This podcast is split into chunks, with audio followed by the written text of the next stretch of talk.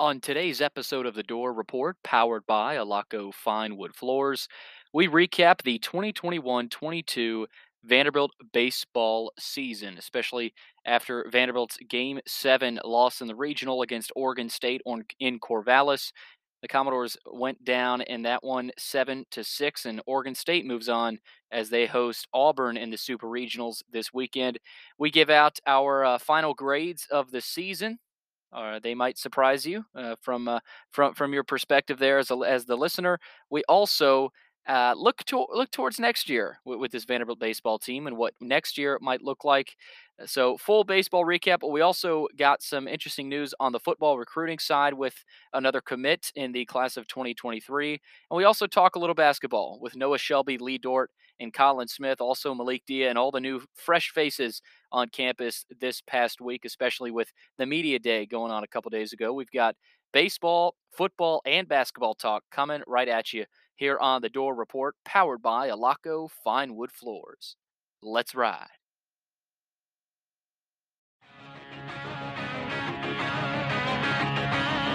At Vanderbilt, it's Tim Corbin in the Vandy Boys, Jerry Stackhouse on the hardwood, and Clark Lea on the gridiron. Nashville. It's time to sit back, relax, grab a cold one, and enjoy the show. The Music City is our state, and West End is where we rock. You're listening to The Dore Report, the premier Vanderbilt podcast for fans who bleed black and gold. Commodore Nation. Anchor down. We love it, we hate it, we're all just trying to make it in this crazy town. Welcome back into the Dore Report. It is episode 165. It is Wednesday, June 8th, 2022. We are powered by Alaco Fine Wood Floors. They are family owned and operated for more than two decades.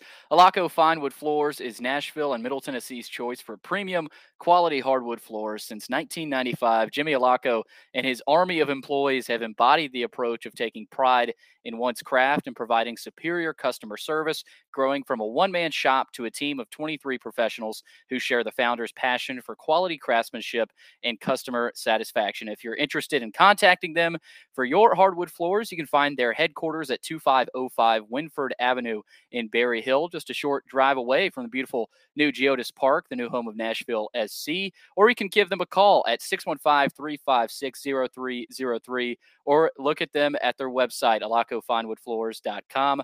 Alaco Finewood Floors, serving Middle Tennessee's hardwood flooring needs since 1995. Will, we are back. It, uh, you know, we're going to, I think we're, what we're going to do, we're going to finally start consistently putting one out a week here because I don't know if there's going to be enough to talk about twice a week, but I, I think we I think we could do it. I think we could do twice a week from from here on out. As I was and, muted because I didn't want to make the same mistake twice, where I joined the broadcast to retweet it and it and it replayed like five seconds after what you actually said. That hey, was a beautiful start uh, learning last from episode. our mistakes here already. Already learning yeah. from our mistakes. Hey, at least like the train's not going off uh, to start out the live broadcast. That's I think we were one we were one hundred percent. The train was batting one thousand on coming through right when we started the broadcast. But yeah, we got we're going to be getting one out one a week now that we got you back local. You have nowhere yep. that you can make an excuse to go. Uh, so so we'll be putting them out a little bit more consistently, but yeah, once football season gets closer and inches closer, we're going to be going back to the two a week schedule. And then at some points during that football season, I think we're putting out three a week. So oh, yeah. uh, we'll have a ton to talk about. But for the next month or two, you're going to be listening to a lot of opinions from me and Billy after this episode, which I know everybody a lot of hot loves. Takes. No, they love they love the hot takes. Will football season just brings it out of us, and, and the closer we get to SEC media days, and, I mean after SEC media days, that's when it all starts. It feels like that as the talking season begins. So we will uh, have all all of our previews and, and scheduled previews and all that coming up during SEC media days. But right now, we've got a Vandy baseball season to recap. Will we? Uh, we're going to talk about it. We're going to talk about Vanderbilt's uh, Game Seven regional loss to Oregon State and uh, kind of the the, the over you know the overall review of the season and give the give the team a grade and, and go through all that kind of stuff and ask a few questions. We'll also talk about some football recruiting notes and will the new basketball faces are on campus. It was uh, it was pretty cool to see that on uh, on Twitter the past past couple days. I think they had a media day yesterday and Noah Shelby, Colin Smith, and Lee Dort. Uh, they're on campus, so I think for Vandy fans, just seeing them in uh, in black and gold is is is pretty reassuring. So uh, we will talk about all of that. But before we get to all the breaking news, don't forget to follow us on Twitter at door underscore report and on Instagram at door.report. Like us on Facebook. Subscribe to our YouTube channel. Our podcast is available on Anchor, iTunes, Spotify, and Google Podcasts. And while you're at it, give our podcast five stars and a review on iTunes. All right, it's now time for breaking news. Before history is written, it's played. Before it's frozen in time, it's fought one shift at a time. Before it's etched in silver, it's carved in ice. What happens next will last forever. The Stanley Cup Final on ABC and ESPN Plus begins Saturday. No matter what style you're going for, you can trust your flooring job to Alaco Fine Wood Floors. Take a walk through the woods in your home every day. Get your flooring job started today by calling 615 356 0303. Alaco Fine Wood Floors. Craftsmanship you can stand on. All right, Will, let's uh, let's start from up in Corvallis. We are not in Corvallis. We're in Nashville. We did not go to Corvallis, but uh, Vanderbilt Thank went goodness. up to Corvallis. And well, I'll say this: um, after they lost to San Diego, um, I didn't really, you know, have m- many expectations for this team. At the rest of the regional. Now they were playing New Mexico State, a beat up New Mexico State team, and then a beat up San Diego team on Saturday. But uh, you know, they put up what 40, almost 40 runs in one day, and then they they beat Oregon State eight to one. So it felt like okay, maybe this team can get out of this regional alive.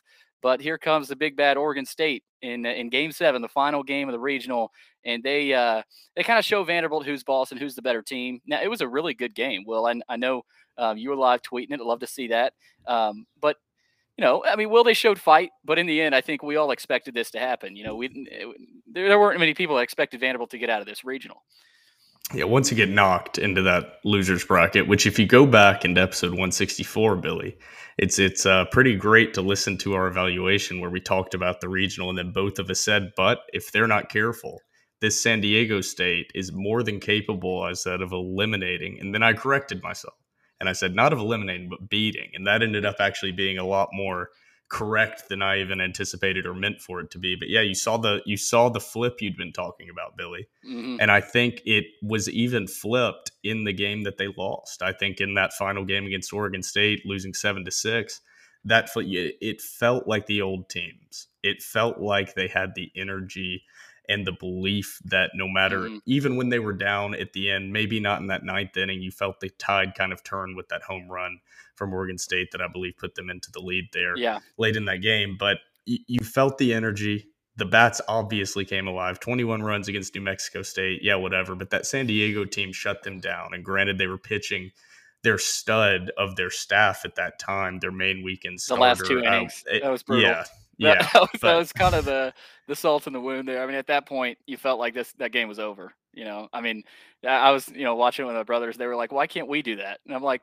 "Listen, Oregon State can do it. I mean, they they have the power to do it, and they did it." So they also had I mean, one less game to play, which makes getting knocked into that losers bracket so a little brutal. bit easier. Because you yeah. said that they showed who the superior team is, and I don't think I necessarily agree that Oregon State showed that they were superior. I think if Vanderbilt just played them in a seven game series, I think that thing would go down to seven games. And mm-hmm. I think that you would probably be put in the same spot with about a one run difference there in that game seven, yeah. you know, all hands on deck. So Vanderbilt is up there with a team like Oregon State this season with the talent level of probably the second most likely team still to win a national championship in Oregon State. And Vanderbilt was right there with them which makes this season all the more confusing and all the more frustrating and all the more making you want to pull your hair out. Just like uh, that's a very unfamiliar feeling. That was uh, yeah. tongue in cheek sarcasm for Vanderbilt fans.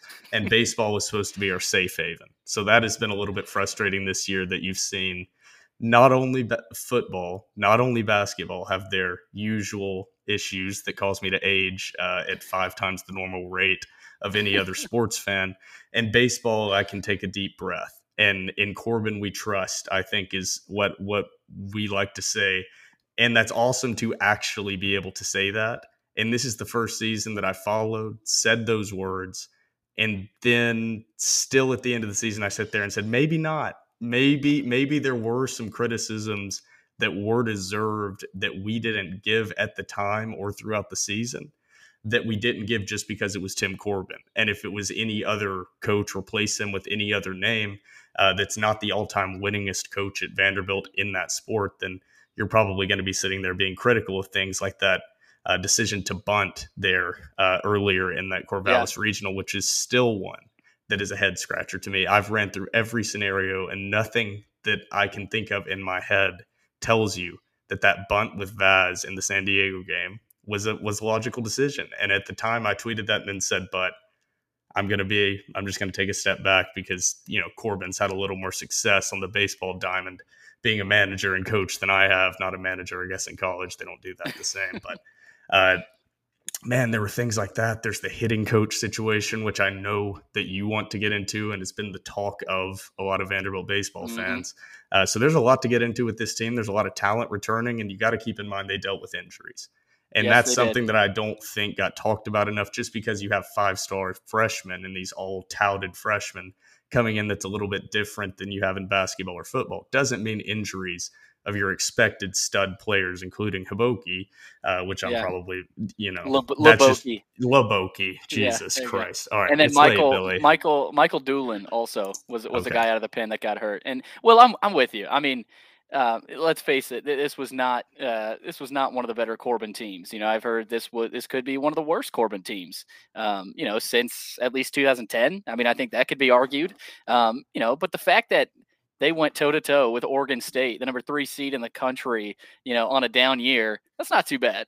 You know, that's, that's not too bad for a down year. That's like, you know, Duke basketball winning Eh, you're losing in the round of 32. You know, I mean, it, but at the same time, there are issues. There were issues that that you know kind of reared their ugly head this year, and you got to believe that Tim Corbin and this staff is going to have to reevaluate the way they do things and their methods, their recruiting methods, their evaluation methods, their the way they coach their players. Now, you know, I, I, don't pretend to know what all is before I before that. you go into and I forget to say this is a, about an hour ago I was going through a thread on this actual thing about transfers and baseball players and Aria Gerson has a great thread on Twitter. I think it's does. like eight tweets long, so I don't know yep. if you had that written down, but I was afraid yeah. I was going to forget, so I wanted no, to plug that does. in there. Check her uh, Twitter out uh, because yeah. she has a long list of not just culture fit reasons, but all sorts of reasons within there. Yeah, she, she had a really good uh, thread tweet. I'm going to actually try to pull that up because uh, there were some really good points in it. Um, but a guy that has joined this podcast several times, uh, Rhett Wiseman, actually quote tweeted uh, that thread, and he had uh, he had some pretty strong things to say about it. I'm going to try to pull this up. Uh, but Will, by the way, as, as we kind of get to that, um, let's get to our grades. Let's get to uh, the Vanderbilt baseball season grades uh, as I try to find this. Um, you know, I'll start. Will uh, it took me a while to kind of you know figure out what I wanted to do here. I was flirting. I was flirting with a C minus. I, I was I was toying with the idea of giving this team a C minus. I couldn't give them a C. I gave them a B. I gave them a B minus. And, and so I, I I went with um, well not C not C minus. I was toying with the idea of anywhere in the C range. I meant to say C plus. Sorry, my uh not not not a not a math major, Will, uh, and it, and it's late. So, um, but we... Will at the same at this at the same time, I ended up giving this team a B minus. Um, so, and here's why. You, you mentioned it earlier. It's a young team. They, they were overall a young team. They had older players like Dom Keegan, Tate Kolwyck, uh, but other than those two guys, they're, they're you know, most of this team w- was young and inexperienced. Now there there was a good chunk of these guys that had played in Omaha and had some good experience, but overall, as a whole, this team was a young team. Pitching staff was very young and inexperienced, and not as much depth as, as we've seen. And, and the pitching, I think, was a difference in that Oregon State game. Number two, Will, the injury issues. I mean, Sam Hliboki, Nick Maldonado was banged up early on. Tate Kolwyck w- was dealing with injuries all throughout the season. Uh, so that's kind of my second point. The third point, I put them in the B range because of what I said earlier. I mean, they took the number three overall seed to the final pitch uh, of Game Seven of the regional. Not too bad for a down year. So you know, because of the way they they fought and finished, I ended up giving a B minus. I, I, like I said, I, I was so close to, to putting it in the C range, C plus, C, C minus. I ended up just barely giving them a B minus. Uh, could have been a C, but that, that's what I ended up giving them. Um, and, and I know there there's I'd love to kind of poll Vandy fans. Maybe we'll do that later tonight and kind of see what their grades are. Um, definitely, probably could have been lower, uh, but I ended up going with a B minus uh, for this year's Vandy team. So th- that's where I'm at. Will. Yeah, I really thought you were going to go the other direction when you said you were toying with a C minus. I I thought no way that you were going to go up to a B. So that that's plus. yeah, that's pretty, but that's still pretty surprising to me that that you evaluated them in the B range. So I was a little bit harsher. So I, I was sitting, you said you were sitting at a C minus, and that's where you were teetering at. And I thought you were going to say the exact same thing that, that I had, which was I was actually teetering in the D range. So I had them pr- initially, if the season ended, they lost to San Diego, they beat New Mexico State, and then they lose again in that next game versus taking Oregon State to game seven of the Corvallis Regional, mm-hmm. then I would have had them down at a D level. Right. I gave them a C minus, uh, and I don't think that there's any way to put them above that. I think if anything, that's pretty lenient. And you gotta you gotta hear me out on my reasoning here, okay? Because all the reasons that you gave were correct. The the young team, the injuries, we've given those precursors and caveats. When we evaluated the football season and when we evaluated the basketball season, the number one thing we said is you grade based on the expectations going into the season. You can't grade based on where they ended up because if basketball would have ended up this season in the round of 32, they would have gotten an A oh, or yeah. an A plus. That, but that's very, very different. And you even bumped them up to a B, saying they took yeah. them to that game seven. But the expectations going into the year are you make it to Omaha, and that was the expectation this season. The, the gambling odds played that out prior to the season. And this was the first losing season for Tim Corbin. We've said this stat many a t- many a time in the SEC since 2020 or 2009. And then the stat that I like is since that 2009 season with that losing SEC record, they have only had a season that has ended this quickly. So being eliminated in the regional mm-hmm. two times. Can you name those years, Billy? I've got a uh, trivia question live for okay, you. Can anyone out there name those years? Or can you name those years, Billy? I don't know if I can name the year, but I can name the team that beat them out. One of them was NC State. I want to say it was 20 was it 2012? 2012 NC State was that one of them? That's one of okay. them. It's 2012. Okay. I don't have the opponents written down, but I have the years. Okay. 2012. Okay, 2012. There's another one, right? Yep, there's one okay. other. Can you give me a hint? Is it is it uh, more? Is it later it's, than that than 2012? I've given or? you enough of a hint, Billy. It's it's 2010 through 2021. Oh, okay, 2010. I can't give you too many more hints. Or... Okay, Okay, 2010 through 2021. Since the 2009 season. Oh, 2016. 2016. Yep, 2012 yeah. and 2016. So those are yeah. it's only happened twice. They've at least yeah. made it to a super regional in, in every other season outside 20, of obviously the COVID year, but 2016 with the Donny Everett year. I mean, that's, you know. Mm-hmm. That was a different different they, year, but That was a down year though. Overall that, yes. that was a down year. Um, but that's incredible. I mean, that really is that's that's insane to think mm. about you know, because of the standard that, that Corbin and this coaching staff has set for fans, you know, and and this was let's face it was a weird season. It was a weird season because of that. And now, exactly you know, the other the other part of why the C minus. Sorry, I'm gonna forget my here points. We go. Here you, we you make me forget what I have written down to say. But uh but for the C minus, the other reason is exactly the reason that you gave that you said you were teetering on a C minus and bumped them up, which is this team did take the second most favored team to end up winning the NCAA baseball championship this year yeah. to one yeah. run to the yeah. very end. So with that amount of talent, you're saying that this should have been the first team since 2009 to have a losing record in the SEC. All of their stats from last season, the guys that returned outside of three guys, I think Enrique Bradfield, Spencer Jones, and maybe Dom Keegan, uh, by the end of the year. Braden has a has a better graphic put out on his Twitter that, that we tweeted out. Ready to roll. Braden McPherson, give him a follow. Yep. A little shout out there for him. Yep. Uh, but the hitting, it just made no sense. The pitching, if it was just based on that, obviously we didn't get into the Oregon State game, but Reilly just struggled. The game was over in yeah. the 1.2 innings that he pitched and the five outs that he was able to gain. He gave up five earned runs. Yeah. What, what, did you think about what did you think about Corbin keeping him in the game? Uh, he kept him Terror. in. He kept. I don't kept know what. He kept him in the game in the fourth inning with the bases loaded and two outs, and I think he gave up two runs there. Um, and then you had Grayson Moore, a guy out of the pen who was struggling, kept him in, and then Oregon State took the lead seven to six.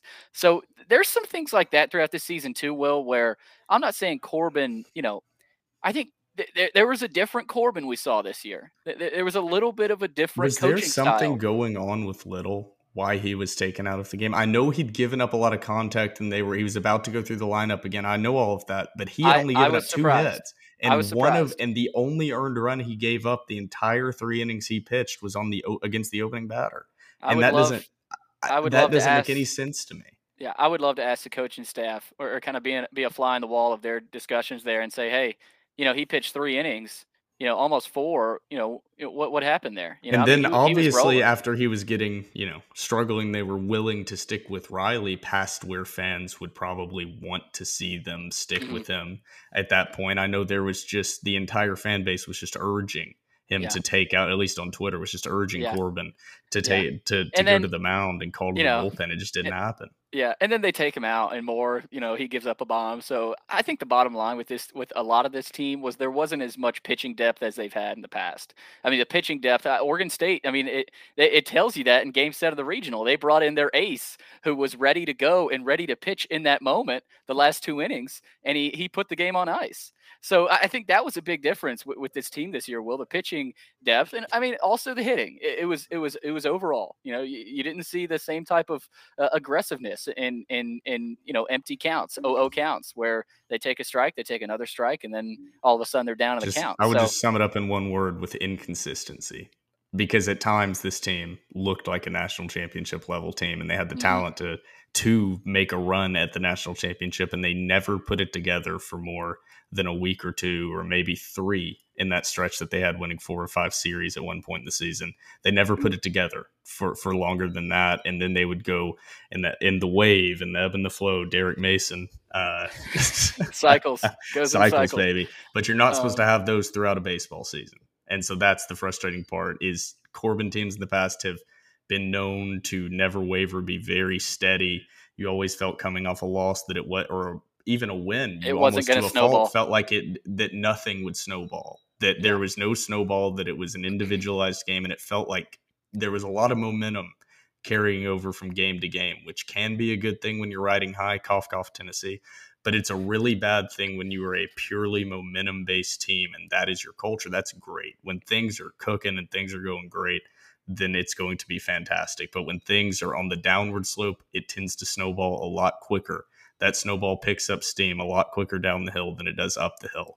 So that's what mm. you saw from from from this team throughout the whole season is the moment that one bad thing was ha- was happening, the energy in the dugout dropped, everything dropped. But then the moment that a couple hits were strung together and a couple home runs and they would take a lead, you saw guys jumping over the the fence on the bullpen and having to be warned by the umpire with energy. So you need to see that regardless and and th- we just didn't see that throughout this year. So hopefully going into next year with a lot of guys returning, coming off injuries, and we'll get into that. But but I, I don't really have a have a ton on returning guys. I'm sure there's going to be a lot up in there. There always is yeah. with whether guys are going to be uh, going pro or coming in and and everything like that. It, it'll also be interesting, Will, to see if Corbin dips his toes at all into the transfer portal. You know, because with the with the lay of the land in college baseball, not just college baseball, but college sports as a whole, it feels like as a coach you're going to have to. You're you're to have to you're to have to pay the piper there because I mean everybody else is doing it and you're to have to keep up somehow. Uh, but Will, I found Aria Gar- Aria Gerson's thread. It's it's three little tweets here. I'm to read them off and get your reaction to them.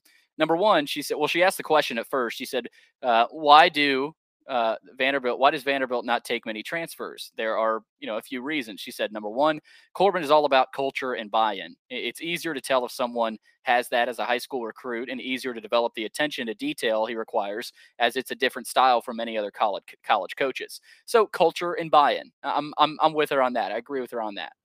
Number two, I, well, you're dealing you with yeah. You're I was I was changing it over to ABC. Yeah, I heard I heard that. I was paying attention just because I'm not looking at you, Billy. I'm trying listening. to keep you on your toes. Will, Yeah. come on. But I agree with that. And basically, what that first tweet says is fine. But what you were talking about is Corbin's culture is good to deal with kids, but it does not translate when you're dealing with men.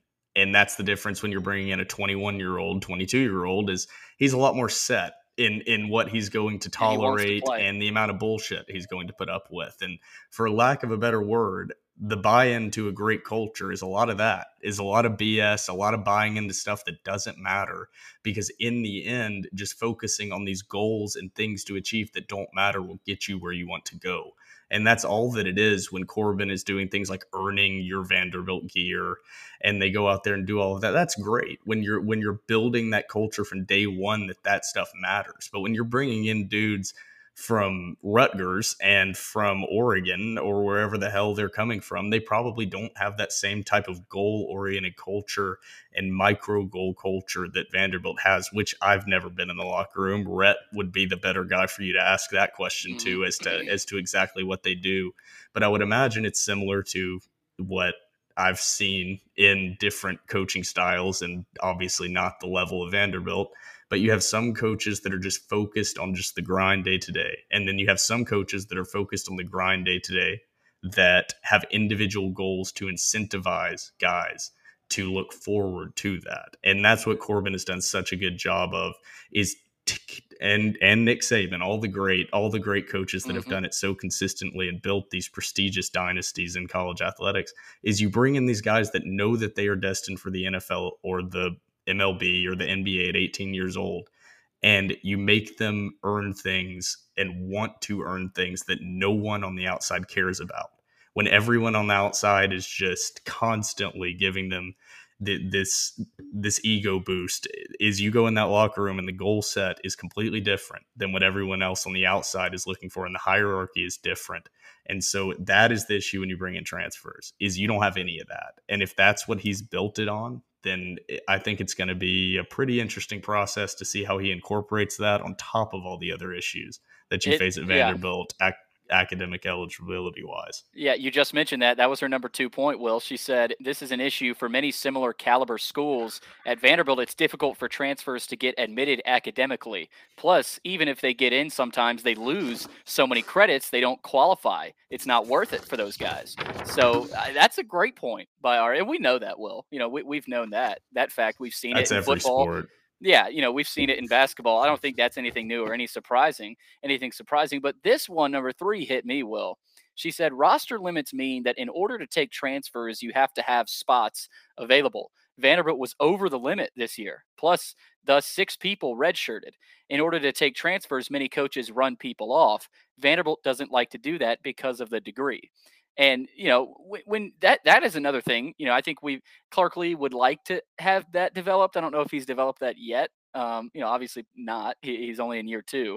Um, Stackhouse, I think, is a little bit different in that. You know, you've seen him take transfers, and and uh, so Will, I, I think this might be a, a deeper issue with academic eligibility and, and and financial aid availability now for baseball. Is that changing? And and in college baseball, I think it is. I think that I think the the uh, the scholarship availability is going to be increased from 11.7 very soon, and so that advantage may no longer be there for Vanderbilt in the coming years. It's it's that that's another thing to watch with, with this. So I, I I agree with most of what she said. Will there are I think smaller tidbits that that I might disagree with, but you want to get to Rhett here? Did you see what Rhett tweeted? No, I did not. But Okay. the one thing I want to say on that is what I've been wanting to say on the whole transfer thing is the part that you hit on, which is the major thing. And I don't even think it's as simple as like you're laying out the tertiary problems to it, to the the academic issue, which is losing credits and eligibility. That's specific scenarios you can probably adjust if Vanderbilt was really willing to do it. The main issue is what you said right there 11.7 scholarships, right? Do you know how damn expensive grad school is at Vanderbilt? Not cheap. I mean, you think undergrad's Not expensive. My God, we got to look. It, it's it's usually typically double whatever undergrad is, and their undergrad tuition is forty fifty thousand dollars a year at least right now. yeah, so I, I, it- I was that- I was I was looking That's into it. the Will. part. Uh, Is is other schools you can transfer into and their grad school they can find some way in max you're going to be paying out of pocket maybe 8 10k if any of these guys really pay too much out of pocket but at vandy it's going to be really hard to get around that as a private institution mm-hmm. on top of of the rigors that are required to go to grad school at Vanderbilt and the academic issues you run into. You have the money problem that you don't have that that hold up in basketball or in baseball or in football. Sorry, yeah. a little little scatterbrain. But basketball and football, you go to Vanderbilt and transfer in as a grad, you're getting handed a free grad school, and that's a selling point. That's not the case at Vanderbilt. And that's not just grads. Obviously, this is transfers in as normal as undergraduates, but same idea. You're not being handed a ticket to a free degree at Vanderbilt. That's not how it works. Now, all of, a lot of them can get academic aid, but here's the kicker. And the main thing is I worked as a graduate assistant in the bursar office of Tennessee Tech University. So I dealt with mm-hmm. all the student accounts and everything. The main thing is when you transfer into a school, and this only applies to baseball, but and and not football or basketball because obviously they get full scholarships. Yeah. But when you transfer in, you are not eligible for the same type of grants and aid that you are eligible for as an incoming freshman straight out of high school. You're just not. You're not eligible for the same types of loans. You're not eligible for the same types of of everything. So yeah. that's the other main issue is you're not getting the financial aid, which is how Vanderbilt or, or Vanderbilt oppositions and opponents will say they have an advantage is they have more scholarships because they're a private university and can give out private aid as they need to. But the flip side of that is exactly what I'm saying is, is it's more expensive. So when guys you're not going to be able to hit up the transfer market because a lot of that aid is not available to these transfers. So now it's even more so expensive and even more difficult to transfer into Vanderbilt on top of the things that you were talking about with the actual academics. So money yeah. and all that, it makes sense why Tim Corbin would not pursue the transfer route on top of recruiting a level of player that's just not there yeah, at 99.999% of programs across all sports. And I'll tell you this, Will. I've heard a lot around the college baseball circles. That 11.7 scholarship limit is gonna be is gonna be bumped up, and it might be by a lot. So that Vanderbilt, you know, that but for Vanderbilt, you know, that that's no longer really the advantage that they have uh, over over schools. But I still don't. I still think all of that was overblown. I, I, I agree. I agree. You just look at the cost to attend. You can get forty thousand dollars of of aid at Vanderbilt annually and it still doesn't cover and you're still paying out of pocket compared to that would pay for two years of out of state tuition at Mississippi State. So that's the part that that I think people just don't think about is yeah, these guys are getting aid.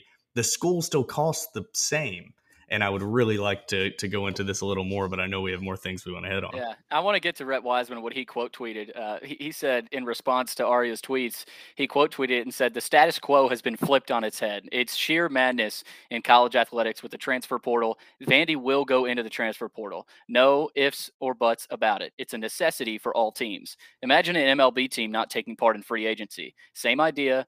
Period."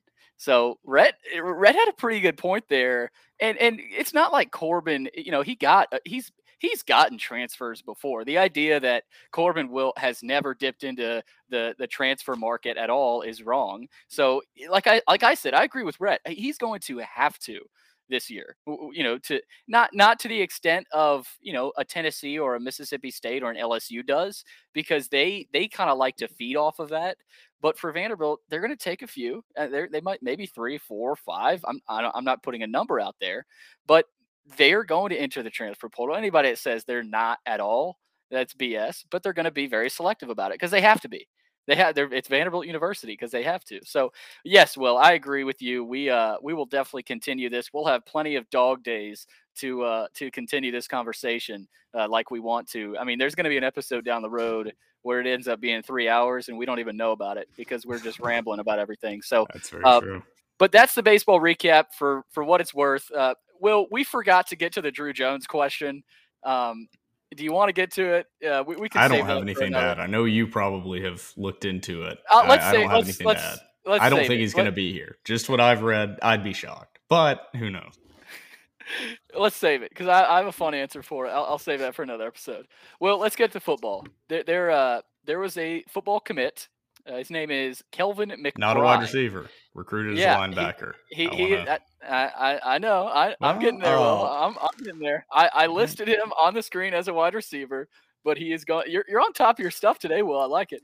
He is going to be a linebacker at Vanderbilt, and this guy is six foot three, about 200 pounds, and you start seeing some some some shades of Zach Cunningham there, a guy that's long and obviously is going to grow into his body. Um, so you're you're seeing the trend of height and length and and ranginess uh, on this football team. And not saying it's going to make a whole lot of an impact next season, but year two, year three, year four, you're going to see a pretty damn tall Vanderbilt football team and a very long Vanderbilt football team. So it, it's it's going to be interesting, Will, uh, to see how a lot of these recruits pan out and, and the position. You know, you might see a lot of these these kind of positions position switches. Um, but he's a guy from Mobile, Alabama.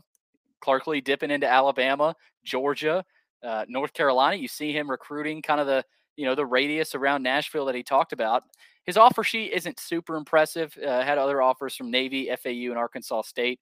Um, but Will, I mean, you got another commit in the 2023 class. All of a sudden, I saw his 44th overall, starting to kind of inch inch forward. Of course, that's going to fluctuate a lot uh, because you know I think I think uh, early. yeah, the 2022 ratings are still, I think those might be still finishing up a little bit. But Kelvin McBride, uh, what, what do you think about this kid? And, and, you know, I know you might have a couple other uh, football recruiting notes here to get into, Will.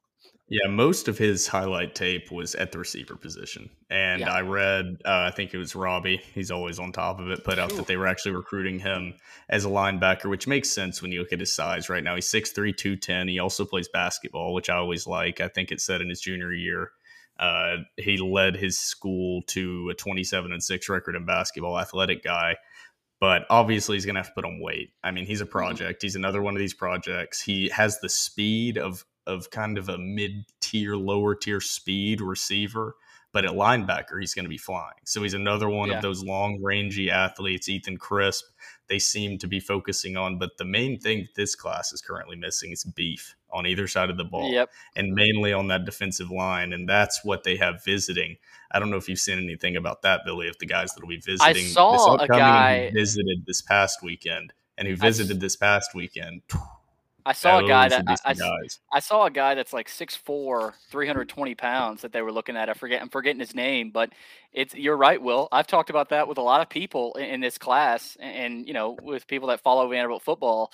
That's that's a thing to watch. Uh, You've got to get beefier. You've you you you just have to. Offensive line, D line, and you know, I don't think they really did that in the 2022 class. They definitely got longer and more athletic, but you're really gonna have. That's what makes a difference, Will and and that's what Franklin did. He he got he he picked out certain guys like a guy like Adam Butler, where he wasn't huge, but he really put on a lot of weight and developed into a, a I mean, a pretty damn good size, you know. I'm and very so, glad but you brought up that name.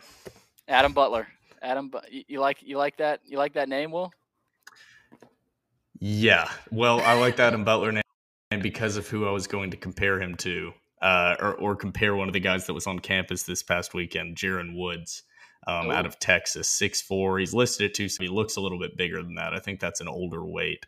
Uh, or maybe he is just 265. But Texas football, defensive lineman.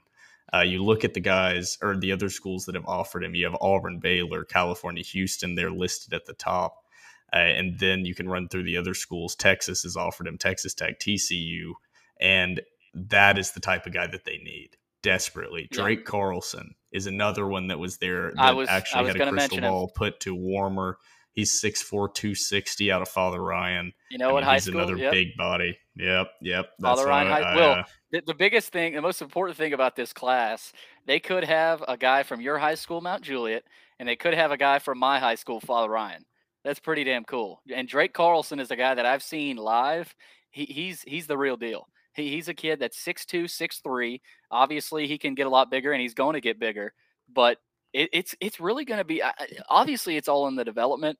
But Drake Carlson is another local guy that if Clark Lea is able to get, that's another I think little message sent that the mid state that's that's Clark's goal. I mean, if you know, you got to try to hammer down that mid state. So I love the fact that you mentioned Drake Carlson. I mean, Ethan Crisp and Drake Carlson; those are two guys you could see starting on the defense in a few years for Vanderbilt uh, out of the right out of the mid state. And and I mean for, for Vanderbilt, that's that's Franklin was able to do that. If Clark if Clark is able to do that down the road, you know, it, will be really interesting. Will well, that's so, the main thing when you look at Vanderbilt that they've produced high level first round picks at or second round picks or high round picks at pretty much every single position. But the main thing that the, or main position group that you look at and say why have they struggled so badly is defensive line. I mean, even the best guys that they have have been more edge rushers, outside linebacker guys that have actually found spots in the NFL. You look at Andre Mintze.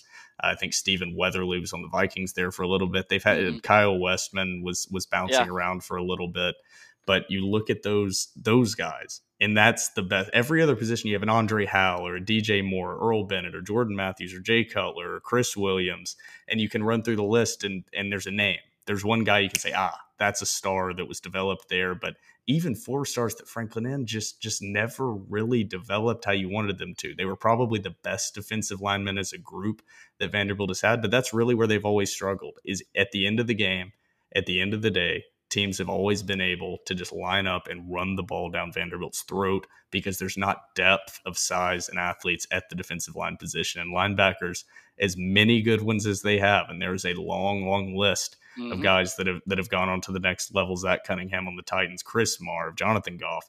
So why in the world can they not that find guys like that consistently on the defensive line? I mean, we pretty much I just named off every significant defensive lineman name. Really, I mean, there's a few yeah. more. You got Dayo yeah. Odeyingbo most recently, mm-hmm. Dayo Odeyingbo, but they're kind of outliers. You can pick them out yeah. when you're able to pick out the guys at an entire position of three to four guys that's where they need to be focused on they had a lot of people transfer out Marcus Bradley, Tank Sujic, guys that we thought were going to fill that role. They're gone now. That's a four star and a high three star. Boom, gone. Uh, one of the highest rated players ever in the history of your program, and Marcus Bradley at that position that you've been gone. searching for a star. And granted, there were probably some issues, culture fit, whatever it is, but that has to be the focus. And that's who mm-hmm. they had visit this most recent weekend yeah. because you look at their current commits, granted, those guys usually come off the board a little bit quicker in the skill positions, but eh, they had those guys visit. They have none right now in the current class on either side of the ball, offensive or defensive lines. So that'll be a focus, and and we'll be staying updated over the summer on that. Yeah, and Will, and one more thing before we get to a little bit of basketball, it's going to be really interesting to see how many of these young guys see playing time early. You know, right off the top of my head, I see Trudell Berry seeing a lot of time early. You know, I see Davion Walker, the receiver, uh, seeing some time early. Heck, maybe even Darren Agu on the D line because point blank, they're going to have to.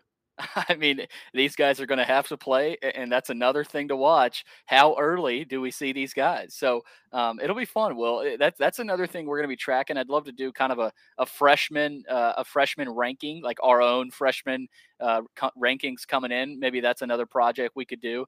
Um, but Will, lastly here, I know you got to get to your Celtics. Has the game started yet? Yes, it has. Celtics are up okay. ten to four right now. Celt- so Celtics I'm up keeping an eye on it. That's why I'm like maybe, spacing out a little bit. Yeah. If you if you maybe uh, should we just keep recording so you can uh, have that good mojo going? yeah. um, well, let's uh, let's talk a little basketball before we get out of here. Um, the new hoops faces are on campus. Noah Shelby, uh, Lee Dort, Colin Smith, Malik Dia. Um, you know, eh, I'm forgetting the other guys' names. So they, of course, they got a couple other freshmen um, that came in. Of course, the transfer Ezra Manjon uh, came in. Paul Lewis, eh, of course, is another guy. A lot of new faces. Feels like we're saying that every year uh, for for uh, for Stackhouse, and not saying it's a bad thing you know, but that's kind of his style where he he's he's going to dip into the transfer market. He's going to have to dip into the transfer. Well, is it is it his style? Do we really know what his style is? I mean, I don't know if you know if we know what his style he went, is. He but... went through a ground basement all the way down underneath the basement rebuild, so we don't even know. He's he's right now. We're seeing his first.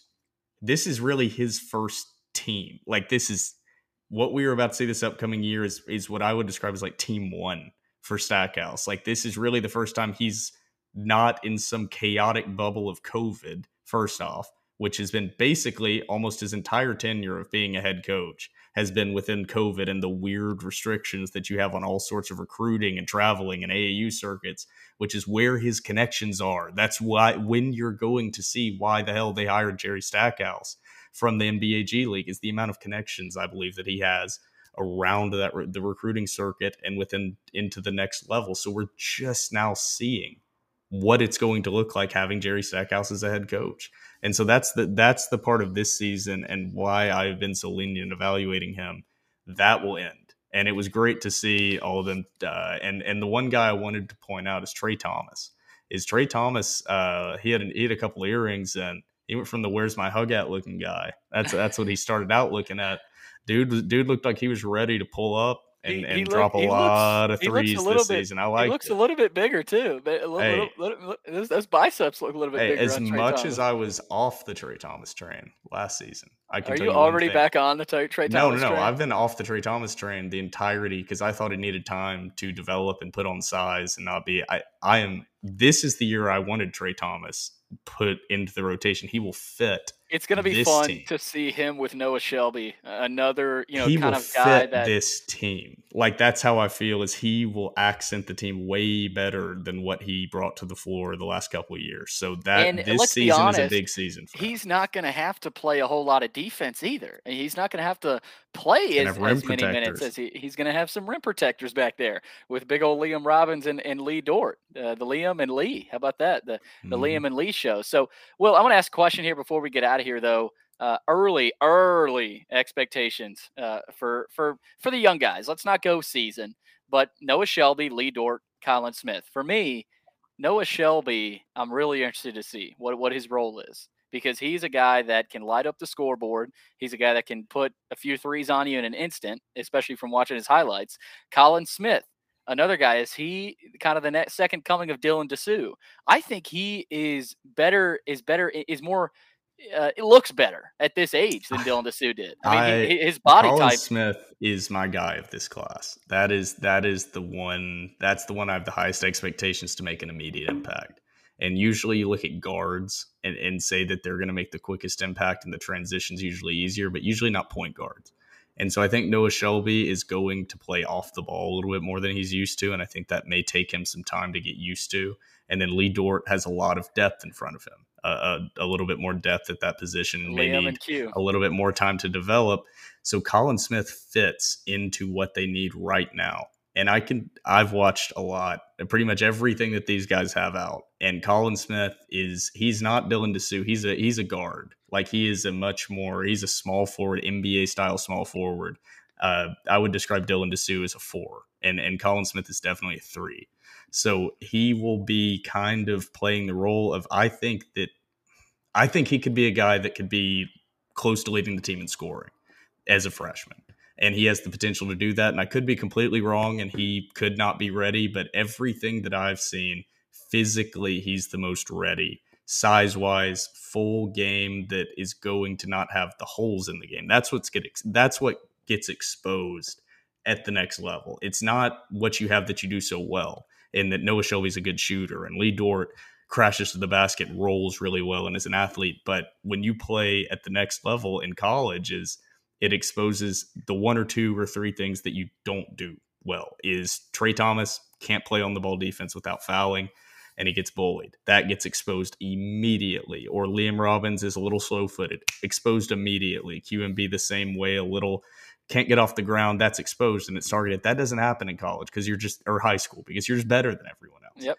And so I think Colin Smith, when you watch him play, is the most complete game without holes. I, I don't think that he does one thing better than anyone else in the class or or even on the team. But I think everything combined and a few of the moves and athle- uh, that he has and the athleticism oh, yeah. he has, he's going to be a guy that I think can step out there and average you know double digit points yeah. off the rip as a freshman. I, I agree off the rip. I, I think Colin Smith has the most potential right away you know, right away seeing the floor. I think he has the most potential. But it's also I'm also interested to see where's Lee Dort at in his development. You know, his freshman year. You know, how much development does he need? How much bulking up does he need? How much getting in shape does he need? You know, I'm I'm really interested to see that. Now, you know, for all these guys, I am. How how college ready are they? But for Lee Dort, you look at a, a guy, a post player like him that's what you look at in a post player. You know, what's what's you know what's his shape like? What does he look like running up and down the floor, and also his touch around the basket. So it's going to be fun. Well, it, it, I think for the first time. Well, I'm curious to see if he primarily plays the five, or if he can also shift over into that four spot. That's what yeah, I don't know about Dort. I don't know if he's stuck behind because if he's stuck behind Liam Robbins,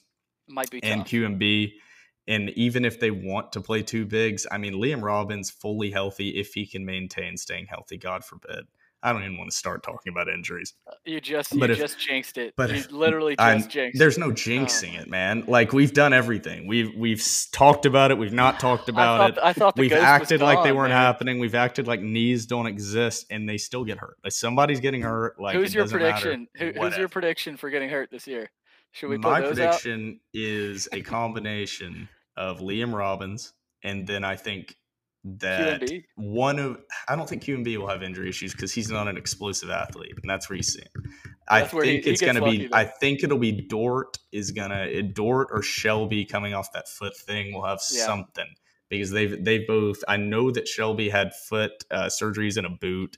Um, but yeah. but he should be good to go. Everybody should be good to go, but inevitably somebody's going to have an injury come up, and that's that's just you just in know what's in Inevitably, I think definitely one of the freshmen is going to get hurt.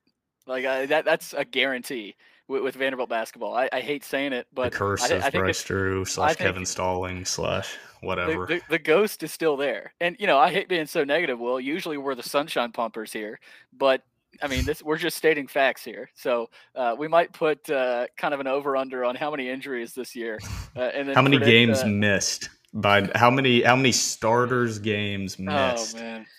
oh, man. I oh, mean, it's it's something to look at. It really it really is because it happens every year. I mean, how many years is it back to back now? We've got Since it Garland, started. It started with Garland, 17. and then the next year was it Nesmith? That next year? Nesmith, yes, the next year it he had the Nesmith foot fracture, the foot stress fracture that caused him to miss. And then the year after that, who was it? Was it? It was somebody. Somebody got it. that hurt. was the year. Well, Liam Robbins. Was it? Oh, Liam Robbins that was, was here. Yeah, that was that was yeah. Who, I, I mean, don't know, man. We, since, we gotta. I got to look back at the years. I'm getting all the disappointing players and, or disappointing injuries mixed up in my head. All the heartbreak mixed up. All I know is I was there and I'll never forget. I will never forget the play Darius Garland got hurt on. Like I immediately knew it before anyone else even realized he was hurt. I saw him go down. I saw him get up and look at his knee, and I was like, he just tore something. Like immediately, you and I will it. never forget having that thought. And I was the pessimist in me was unfortunately right. And from then on, I think that broke me just as much as the 2014 Temple game broke me. That broke me initially. And then Darius Garland broke me, and then any ounce of anything that I had left was broken during the ETSU game. And so now I'm just I'm just ready to go. Let's just, I'm just ready for the season. I'm ready to discuss it. If it blows up in our faces, it blows up in our faces. But but let's ride, Billy. I'm ready let's to go ride. for the dog days the fact that they went 0 18 that year, I mean, that was just salt in the wound. That that was kind of the, the icing on top of that cake. But the dog days have begun on the Dore Report, and uh, we're going to continue rolling on. Uh, probably once a week here for the next two months. Um, but uh, if there's something, if there's more to talk about, we might go uh, two days a week here. But well, the dog days are here, and I'm ready. I'm I'm I'm ready to roll as well. Uh, let's let's go watch the Celtics. What do you say?